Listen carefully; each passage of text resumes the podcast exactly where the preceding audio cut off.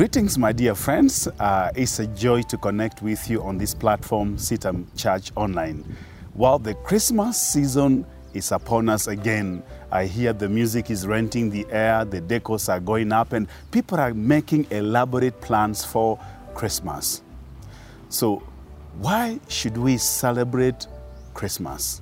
I think we need to pause and ponder and ask ourselves why should we celebrate Christmas and not get caught up in the hustle and bustle of the festivity and lose out on the real reason for this season? My name is Charles Obara, Senior Pastor at CITAM Karen, and I'm delighted to talk to you on this platform, CITAM Church Online.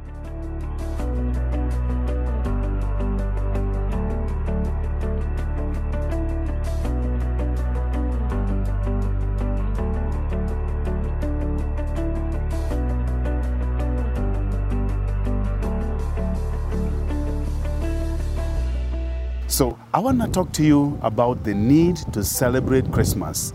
Why should we celebrate Christmas? The first thing I want to uh, share with you today is the fact that Christmas story, the story about uh, the birth of Christ, is actually a historical fact. The biblical account about Christ's birth is clearly recorded and it is true. And uh, even more interesting is the fact that the birth of Christ was prophesied thousands of years before. Amazing. For example, in Genesis 49 and verse 10, the Bible says, The scepter shall not depart from Judah until Shiloh comes. Now, this was referring to until Christ comes. The scepter of reigning of kings from the lineage of Judah shall not depart until Christ comes.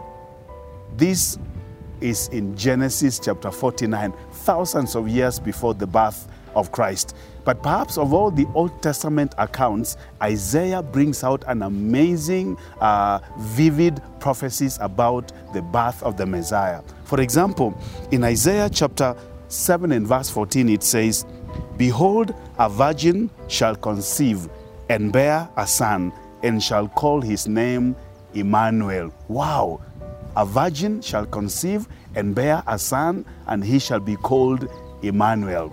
Isaiah goes on to tell us in Isaiah chapter 9 and verse 6 that for unto us a child is born, unto us a son is given, and the government shall be upon his shoulder, and his name shall be called Wonderful Counselor, Mighty God, Eternal Father, Prince of Peace and of the increase of his government and peace there shall be no end. Amazing, amazing. Unto us a son, a child is born, and unto us a son is given. So the birth of Christ is a historical event. It was predicted, it was prophesied hundreds and thousands of years before uh, his birth. This means, my brothers and sisters, that the, that the, the birth of Christ is clearly a historical event, is accurate, is a biblical uh, event. So, what does this mean to us? As we think about Christmas season, as we celebrate, as we make you know uh, plans and uh, uh, the preparation we need to put in place, what does this mean? The first thing I want to draw uh, your attention to is the fact that the Bible is an accurate biblical account is a historical account which is true to the dot. And this was uh, fulfilled over 2,000 years back. But secondly, it means that Jesus is who he said he was. What Jesus claimed to be is true to the dot. He claimed to be the Messiah. So he is the Savior of the world. But thirdly, what does this mean it means that Christ, the prophecies about Christ that have not yet been fulfilled, including his second coming, will actually come to pass.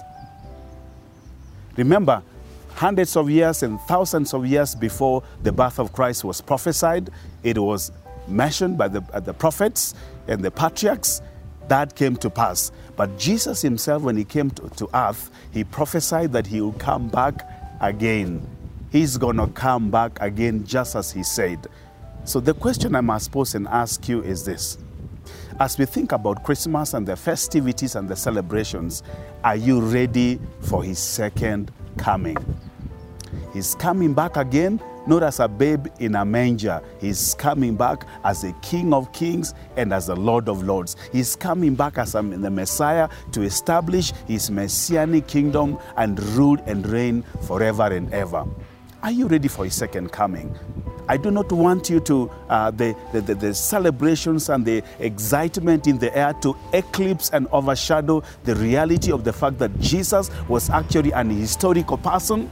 He lived on earth. He died, he rose again, went back to heaven, and is coming back again. We must bear that at the back of our minds as we go through these Christmas festivities.